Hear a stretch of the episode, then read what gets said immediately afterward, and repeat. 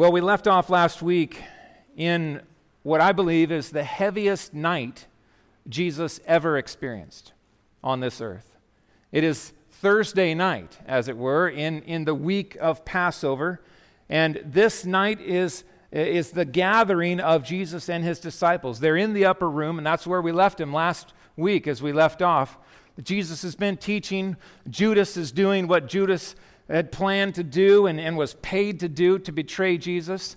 And so that has already taken place. I believe by, by this point along the way, he's already left and gone out uh, to uh, tell the troops where to go. Jesus has a massive amount of teaching, and this, this Last Supper would have lasted hours and hours and hours. Think, they have lived an entire day. There, there has been all of the stress and pressure of a full Thursday. Now we're late into Thursday night and going into the early hours of Friday morning as we prepare now, uh, after these words, to then head to the Garden of Gethsemane, where Jesus would pray with his disciples. And so um, that's the setting, that's where we're at tonight. And uh, I titled the sermon, Warrior of Love. Warrior of Love. I see in these verses uh, an incredible warrior in Jesus. He is a warrior like no other. I mean, he, he is truly a warrior in what he is doing requires incredible courage. He runs headlong in to the mouth of the lion. He says, No one takes my life from me, but I lay it down of my own accord. He knows what's coming. He knows Isaiah 53. We'll see where this lands us tonight as we study. He knows exactly what is going to unfold. The prophecies have been spoken, those words must be fulfilled. And so, as this night unfolds, increasingly it is evident Jesus is feeling the weight of the world on his shoulders. And in the midst of it all, he's dealing with a room full of sinners. A Judas has betrayed. He's off, he's going, he's doing his thing. But that leaves 11 in the room who, sadly, we must acknowledge they are also sinners. And we'll see that unfold. So, warrior of love, Luke 22, verses 24 through 38 our warrior king. I, I want to encourage us as we go through these things. You'll see on your sermon notes in the back of the bulletin how can we be like Jesus? What does he call us to do? How can we exemplify what we see in him and maybe not so much what we see in the disciples as we move through these verses? Okay, let's begin with a warrior's heart, verses 24 through 30. A warrior's heart. A dispute arose among them as to which of them was to be regarded as the greatest. Okay, it's just like, are you kidding me? Do you remember where we left off? Jesus is teaching. Jesus is, is demonstrating. I mean, think of John chapter 13 all the way through 16 before he prays the high priestly prayer. All of this incredible teaching has come. And Judas goes out to betray, and maybe because of his departure or something, all of a sudden there stirs up this conversation over the dinner table. Well, I mean, certainly, I would be before you. I'm more important than you are. I mean, Thomas, you're constantly doubting, right? You're, you're not going to be very high on the ladder of importance in the kingdom they begin comparing themselves to one another. They begin leveraging what they believe is their right, their reason to be closer to the throne. Who is going to sit on his right and his left? Well, certainly it would be the, the sons of thunder, right? James and John. Now, we've been here before, haven't we? That, this is my thing. I'm like, really? We're going to do this again right now? At the last night with Jesus? Think of how significant these words are. This is their final night with Jesus, and they're arguing about who's the greatest in the kingdom. In Luke chapter 9, we already had this argument. And Jesus said, Hey, you guys are completely missing it. Come like the children with faith, like a little child. Come that way, not arrogant. and waving your own boasting flag as to why you matter. Grace completely flattens anything that we would bring to the table, doesn't it?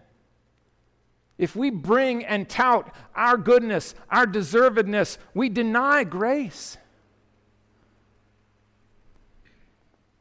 Here they are, three years with Jesus. And this is where we are, arguing about who is greater, who's going to be more prominent in the kingdom. Now, lest we're too hard on the disciples, it's in us too. It's in us. It's a sinful inclination. How many times in churches has this happened? It may not be spoken, but these comparisons are subtle, they're sneaky, and they're deadly, they're toxic. The patience of Jesus on display here is incredible. Jesus is a patient Savior. He puts up with these, these disciples, this ragtag bunch. He's investing in them. He's chiseled and shaped and taught them. And three years later, here we are cycling this way. That just had, had to just be so, oh, the inclination of Jesus to snap at him and and just yell at him. With everything else I've got going on, with all that's coming my way, and you're doing this now? I mean, do, don't you feel that? Jesus is so patient. He responds and says to them, The kings of the Gentiles exercise lordship over them, and those in authority over them are called benefactors. But not so with you. Rather, let the greatest among you become as the youngest. That's what he said in Luke 9, remember? Like a child. The echo of the same teaching. Sometimes we just need to be reminded, don't we? Huh. And the leader as the one who serves. Servant leadership. Don't forget this, disciples. You're, you're you're becoming like the world. Don't think that just because this is the way the world does it, that's the way that you should do it. We are to be separated from the world. We are sent into the world, but we are not to be of the world. We shouldn't look like the world. We should look like our Savior, Jesus. He goes on and he says, For who is greater, the one who reclines at the table or the one who serves? Is it not the one who reclines at table? And then he says this, But I am among you as the one who serves. Think of this. Jesus doesn't have any uh, misunderstanding about who he is. There is no doubt about who the greatest is at the table. He's not making that case. What he is saying is, you guys are missing something really obvious. You're missing the fact that I'm the one serving you. H- how have you missed this? I am at the table. I am clearly God. I am the greatest at this table, and I am the one serving. That's the kind of leadership that you should show. How is Jesus serving his disciples? Well, the Gospel of John gives us a little glimpse into this. In fact, I think this has already happened because when Jesus did this, Judas was still present. Jesus, at the appropriate time, listen to how it says, he laid aside his outer garments and he took a towel and he tied it around his waist. That is the dress of a servant. And then he poured water into a basin and he began one by one to make his way around the table and wash the feet of each of his disciples, including Judas. With a towel that was wrapped around him, he washed their feet. He cleansed the dirtiest part of them. This is the part that was dirty. It was covered with dung and dirt, and it was always customary, certainly at a Passover gathering like this, that those feet would have been washed as soon as they set foot in the door. But that hadn't happened. Why not? Well, who among the 12 is going to lower themselves to that role? Right? They're, they're arguing about who's the greatest. And so you can just see it kind of passing around. Peter's like, Well, I'm not doing that. I'm not, I mean, you guys, we all can agree, right? I'm supposed to be the lead guy. He called me Petros, Rocky. I, I, that's me. Upon this rock, I'll build my. I'm not going to wash feet. And then James and John were like, well, we were there at the Transfiguration. We're part of the inner three. There's no way we're doing that. And then they start looking down the line. And one by one, they're all shirking their duty. Somebody should wash, at least start with Jesus and wash his feet. Why has this not been done? Pride, self righteousness. The echo of everything that is in the world is still ringing in the hearts of these disciples. And one final lesson Jesus has, a lesson they'll never forget. It is powerful. He begins to wash their feet as the servant in the room. There is no more uh, low and degrading way that Jesus, this is as low as he could go to be the one who served. The question Jesus says is Are we going to be those who elevate self? You're going to live your life to make much of you, to point to you. Look at the name on that jersey, right? Don't forget that. You see the number? Is it going to be about me? Is it going to be about you? Or are we called to live for the glory of our King? Are we called to make much of our Savior, our King? This is a dividing line, friends. And for Christians, this should not be difficult to discern in our lives. This, this is one of the ways we shine in a world that is filled with self promotion and self esteem and self love, right? We stand out and we say, no, it's about Christ promotion and Christ esteem and Christ love. We, it's like night and day. It should be. How often in churches are pastors elevating themselves? How many times have we see that story play out? How many times do successful Christian musicians forget to emphasize Jesus Christ as they sing? Don't just say God. I'm talking Jesus. Tell the gospel. He gave you a stage. Now use it and don't point to yourself, right? Christian athletes down the line. Now, sometimes we see this and we love it when we do, don't we? It's so right. It stands out. So, a challenge for us tonight is let us resolve as believers to be those who are absolutely committed, tenaciously so, to the glory of Christ alone.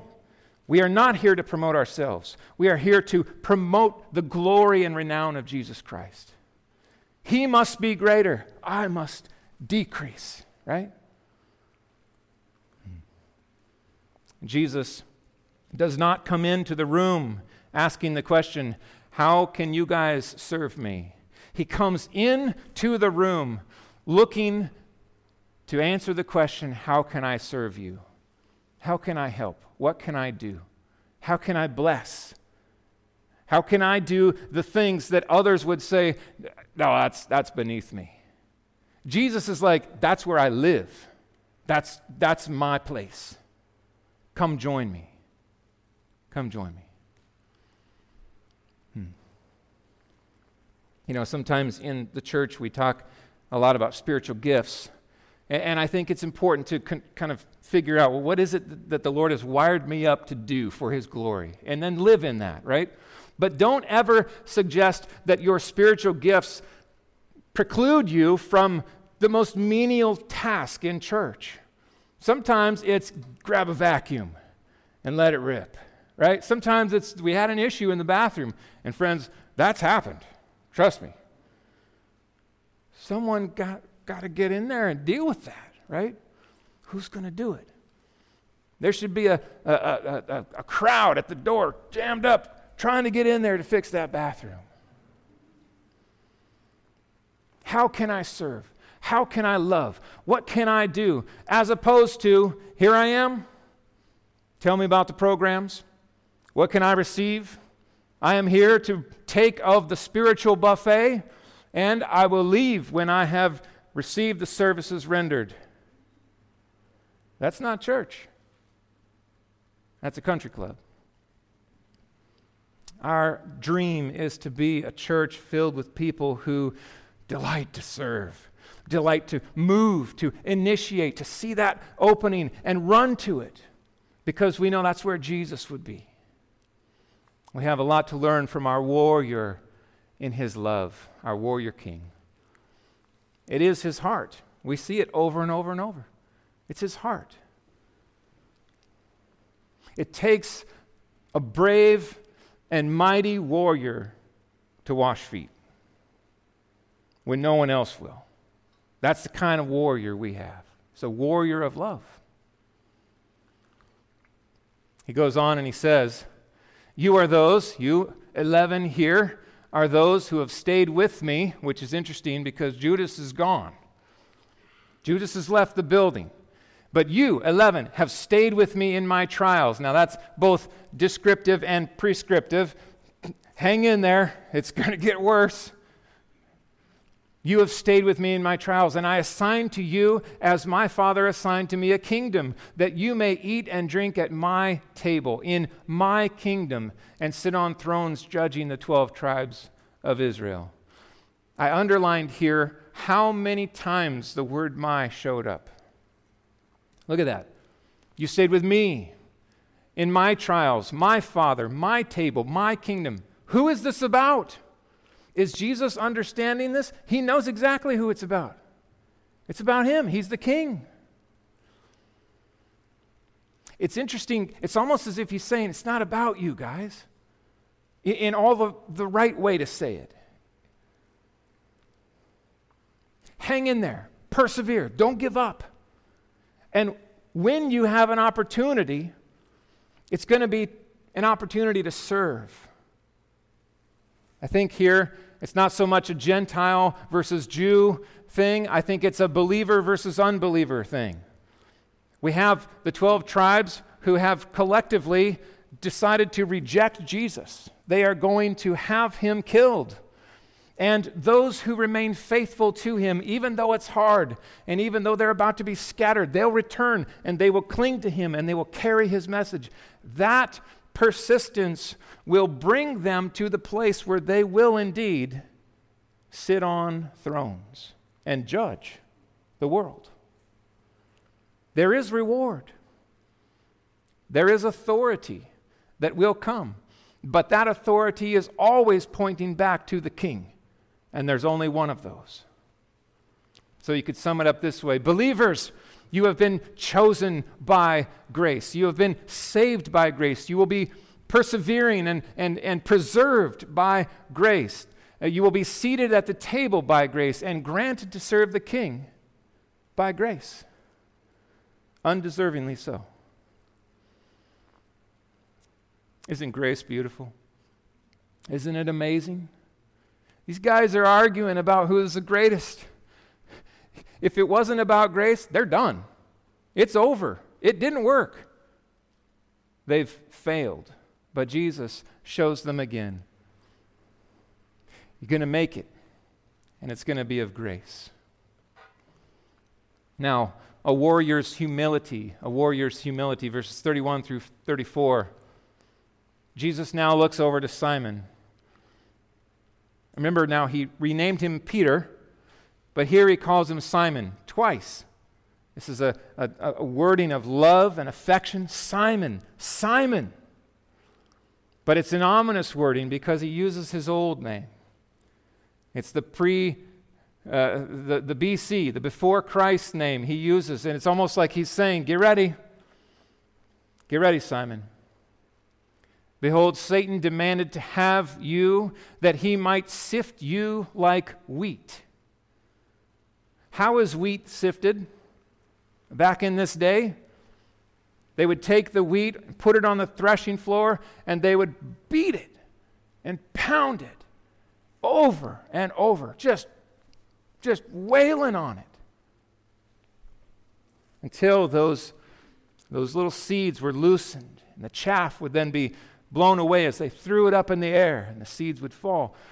That's what Satan wants to do to you, Simon. He wants to sift you like wheat. A few things to note here. Number one, Judas is already down. Satan has successfully launched an attack.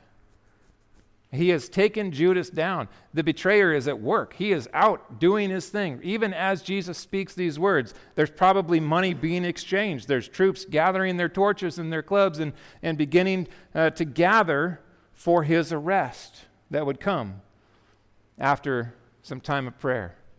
So Satan shifts his attention to Peter. It's interesting how he says this. He has demanded to have you, he wants to have you. Well, who is his demand to? He's demanded to have you. He comes to the Father with a demand.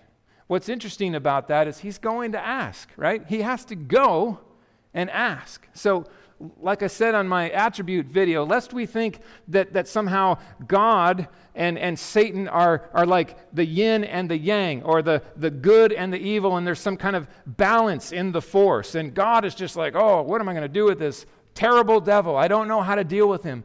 Friends, reject all of that thing. That's not biblical. The cosmic battle that exists only exists to the degree that God allows it to exist for his purpose and his glory. Satan is a dog on a leash in the hand of God. He is God's devil.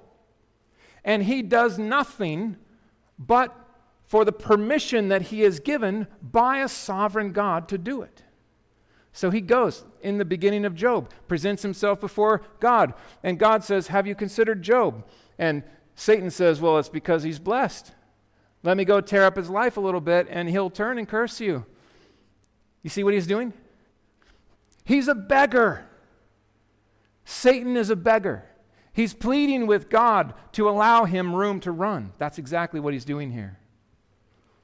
He allows him to go and to take on Job, but he says, You can go this far, but don't you touch his life. That's a sovereign God. He's sovereign over Satan.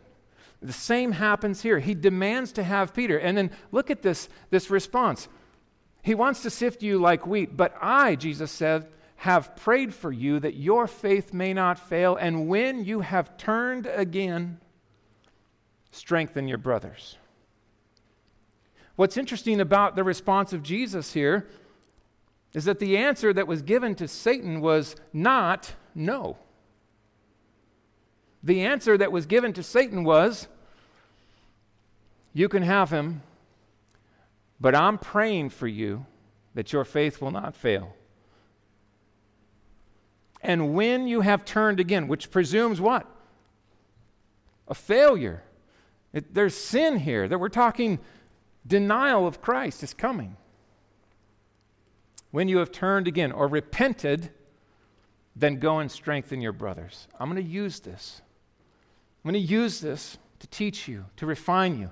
I like to think of it like steel that is heated in the furnace and then cold treated or put in the oil. Have you seen how they do that to harden it? That's what he's going to do with Peter. Peter has to go through this. The furnace is lit and the fire is burning, and here comes Satan to beat him like wheat. These are surprising words by Jesus.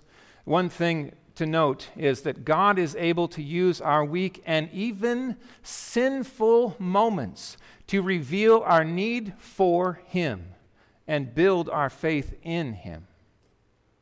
Let me say that again. God is able to use our weak and even sinful moments to reveal our need for Him and build our faith in Him. Let me be careful here. This is not a license to sin. This is not, I'm not suggesting sin it up that grace may abound. May it never be. No. I am saying that even your sin, God is sovereign enough to use as a chisel to show you the marvels of his gospel, the, the incredible grace of God as he brings you to repentance and washes you clean and shows you the joy of obedience.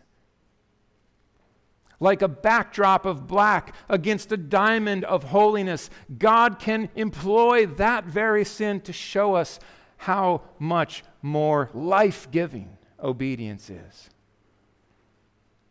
And so Peter moves into this. Just also have to note this whenever Jesus prays, his prayer is answered because he prays perfectly according to the perfect will of God. That's a really cool thing to think. The other thing that's amazing, I would encourage you to do that this week, is uh, go to John 17 and read the high priestly prayer where Jesus prays for his disciples. He prays for them, and he prays for you. It's in there. You have to find it. He prays for you, believer. On that Thursday night, as he's with the disciples, the prayer of Jesus is always answered. Peter responds, okay, we kind of expect this from Peter.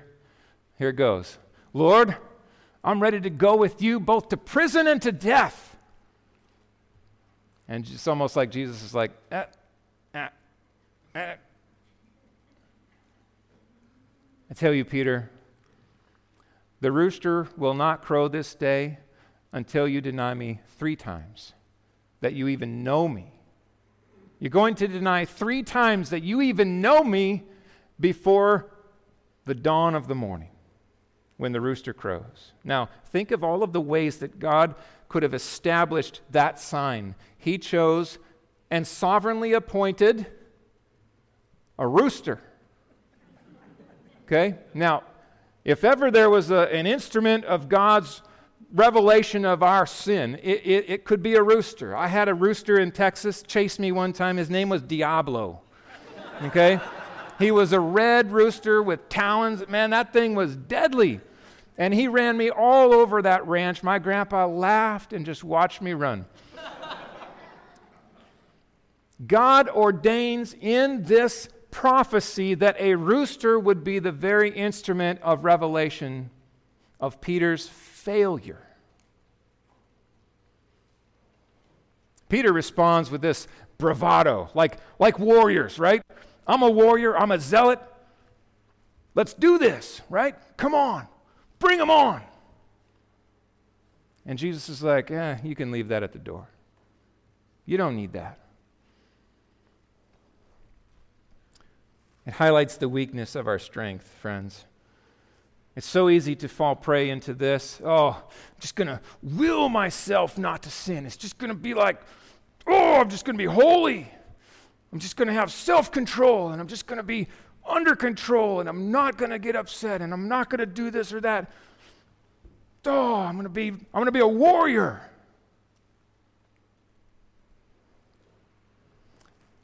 Then I'm on my face saying what happened. Ever been there?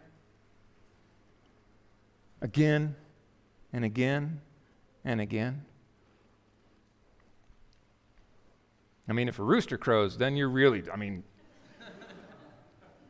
friends, we are prone to wander. We are prone to trust in our own capacities. It's in us. That, that is our inclination. We are Americans, right? We are self made. Isn't that what we're supposed to be in this country? We're self made. We do things the way we want, we did it our way. That's not how Jesus rolls. He's not impressed with this bravado, this warrior bravado. He cuts straight through it in a moment. Bam. He says those words. You got to wonder what did Peter think when he said the thing about the rooster? I don't think he really believed him. I don't think he did. I, I, I think he was like, no, no, I would never do that. Apart from me, you can do nothing. Nothing. Do you believe that, Christian? Abide in me, and you will bear much fruit. If you don't do that, there will be no fruit. Apart from me, you can do nothing. Our strength is to flow from the, the, the, the, roots that we sink into the gospel of Jesus Christ. That is the only foundation upon which we could build a life that will bear fruit for the glory of God. Peter has to be reminded at graduation night that his bravado is still hollow and his strength is weak. Ironically, the words that Peter spoke were actually prophetic. Not because in his strength, but when that rooster crowed, God did something powerful in his life. It showed him his weakness, it humbled him. And when the Holy Spirit came at Pentecost, you talk about a new man. Peter was bold like no one else. And he did go to prison and he did die for Jesus, crucified upside down because he wasn't worthy to be crucified right side up like his Savior and King. It's an amazing difference the gospel can make in our lives. It changes. Jesus is calling us to be humble independent warriors. We don't need to walk around with the bluster and the bravado, saber rattling. Oh man, we're just going to really get it. We're going to take on the world. That doesn't impress Jesus. I'll tell you what impresses Jesus is humble men and women who are on their knees depending upon him every day, praying, trusting, acknowledging their weakness, and saying, I will boast all the more gladly in my weakness because when I am weak, then he is strong. That's the kind of warrior, a warrior of love that Jesus is raising up in us to be. Now, a wartime readiness, verse 35 through 38. Wartime readiness. These are interesting verses given our times. He said to them, When I sent you out with no money bag or, or knapsack or sandals, did you lack anything? And they said, Nothing. Now, this, this was kind of a miraculous thing that, that happened twice. He sent them out two different times in groups, and, and he said, Don't take anything for your journey. I'll provide for you. I'm going to give you what you need. Don't take a knapsack. Don't take uh, uh, you know, extra sandals or clothes. Don't take anything. And sure enough, the doors were open. They preached about the kingdom, they preached the good news. They went into a home, they took care of them. They didn't move around, they just stayed there. And, and, and, and then when they had finished preaching, they went to the next city. But now things are changing. Listen to what he said. But now, let the one who has a money bag take it and likewise a knapsack. And let the one who has no sword sell his cloak and buy one.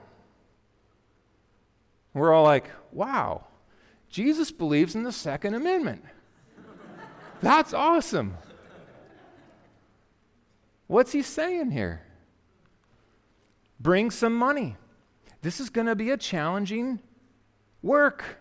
I'm about to send you out. It's not like it was before. They're about to kill me. They're opposed to you. Don't expect that they're going to welcome you in. You won't be supported like you were. You need to bring some food and clothing, and you should bring a sword. Bring a sword. Now, I was fascinated to read the commentaries on this verse uh, because um, there are people who just want to work really, really hard to try to suggests that Jesus didn't actually say, sell your coat and buy a sword. But he said it. And I think we, we, we just need to honestly just let it be what it is. Those are actual words. He said those words. Is he suggesting somehow that we should advance the kingdom by the sword? Absolutely not. We know that. History echoes the horror of the Crusades. Insanity ensued. Accept Christ or off with your head. Is, is that the way that the gospel advances? Absolutely not. There is enmity to this day because of the things that happened during the Crusades. That's not the only reason for it, but it echoes and it lives and it's real. When we say we are the army of God, we are not the army of God that brings the gospel by force, with violence, and by the sword. That's not who we are. We're a different kind of warrior. I just believe that Jesus is loving them and saying, listen, you need to have faith filled provisions. So some people say, listen, Christians really shouldn't own guns. I just disagree. I do. I, now, I'm not saying that you have to, but I believe it's not a lack of faith to own a firearm, to defend yourself. If someone's going to break into your home and threaten the lives of your family, I believe here there is a reason for it, and even in the Old Testament. There, there, is, there, there are verses that point to it's not wrong to practice self defense, to save lives. It's a different thing if you're going on the offense and you're running people down in your neighborhood, okay? That's not what I'm saying. Faith filled provisions. Don't expect it to be easy, Christians. And has this last month and a half not kind of woken us to the reality that that may, in fact, be more real for us in the coming years? It's not a bad time to own a gun. That's just me. Now, I'm not, I'm not, I don't want to overstate this, but, but I just think, you know, Jesus did not go after Peter or the other guys for carrying swords during the period of his ministry. He never said you shouldn't do that. He never said you shouldn't be carrying, it's a lack of faith if you're carrying a sword. No, they had swords. And we'll see, they have swords right here at the table. They have swords. Hmm. So, enough on that. We'll move on. I just thought it was interesting that the Lord would ordain that all of this stuff be happening, and Jesus was like, well, go buy a sword. Then he goes on, and he says, For I tell you that this scripture must be fulfilled in me. And we should just pause here and, and just listen. Okay, what's he going to say? This, this is another prophecy he's about to fulfill. This scripture must be fulfilled in me. And now he's going to quote, And he was numbered with the transgressors. Where is that from? Isaiah 53. What's on his mind at the Last Supper? Jesus knows his Bible, he knows the prophets. He knows every single prophecy that is about to be fulfilled. They're all lined up in his view, one by one by one. In the coming hours, massive prophetic fulfillment is about to take place least of which is this He was numbered with the transgressors. An innocent man, sinless, called a transgressor and given over to death on a cross. For what is written about me has its fulfillment. It's coming. But the disciples are still stuck on the Second Amendment piece. They're like, but Jesus, hey, we got, we got some swords. I, I, I just, again, Jesus is so patient with us, isn't he? Peter's over there like, first he's thinking about this rooster. And then he was, what, sword? I got a sword. Here, check it out. I just sharpened it, right? He lays it on the table. We got swords. Here are two swords. And Jesus says, It is enough. It is enough. Now, there's a lot of work to try to figure out what do those words mean. Is that just exasperated? Jesus just, oh, it's enough. Just, you missed what I said about Isaiah 53. Or is he saying, that'll be adequate? One thing we know that the garden is coming, and Peter is going to draw one of those swords and try to prevent what Jesus is seeking to accomplish in fulfilling Isaiah 53. So it's not time to use a sword there, Peter. We'll look at that next week. Hmm. Jesus says, I'm about to fulfill Isaiah 53, and I think in large part the disciples just, they just don't, they don't understand. Uh, how can this be? happening? What do you mean by this? We don't we just don't want to figure this out. We'd rather not know what that means.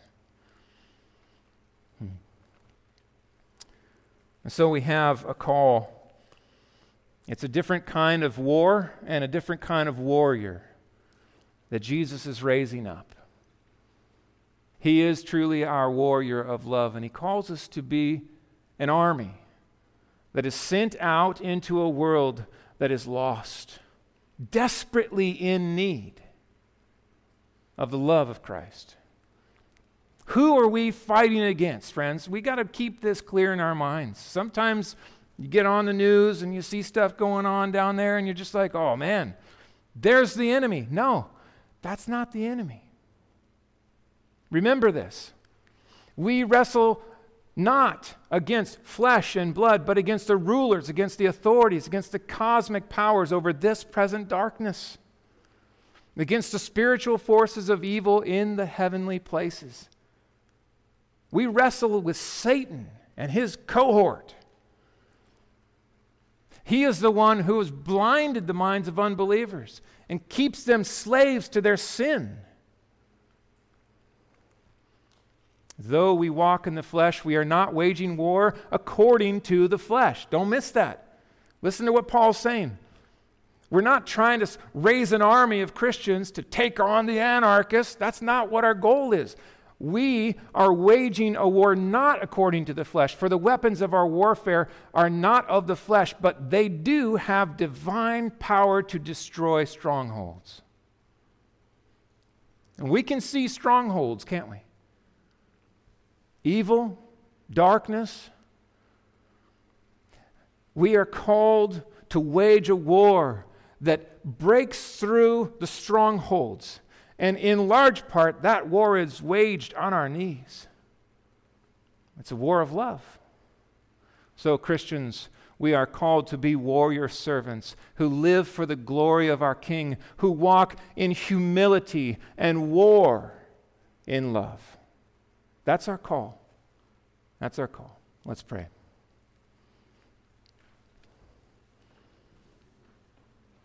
Oh, Father, we thank you for the example of our warrior king. We thank you for his strength. Oh, we need it. We thank you for these patient words that he gave these disciples who sometimes they just, just didn't get it. And Lord, I put myself there. I, I often just miss what you're calling us to do. Lord, keep us from this, this bravado of, of somehow we're going to rise up in our strength and get the mission done and, and all these things. Lord, we, we confess our inclination to trust our own strength. We confess pride. We confess uh, how often we, we worry about where we fall in the order of importance. We confess that sometimes we live lives that deny the very grace that we hold out to a hurting and lost world. We pray that you would refine us.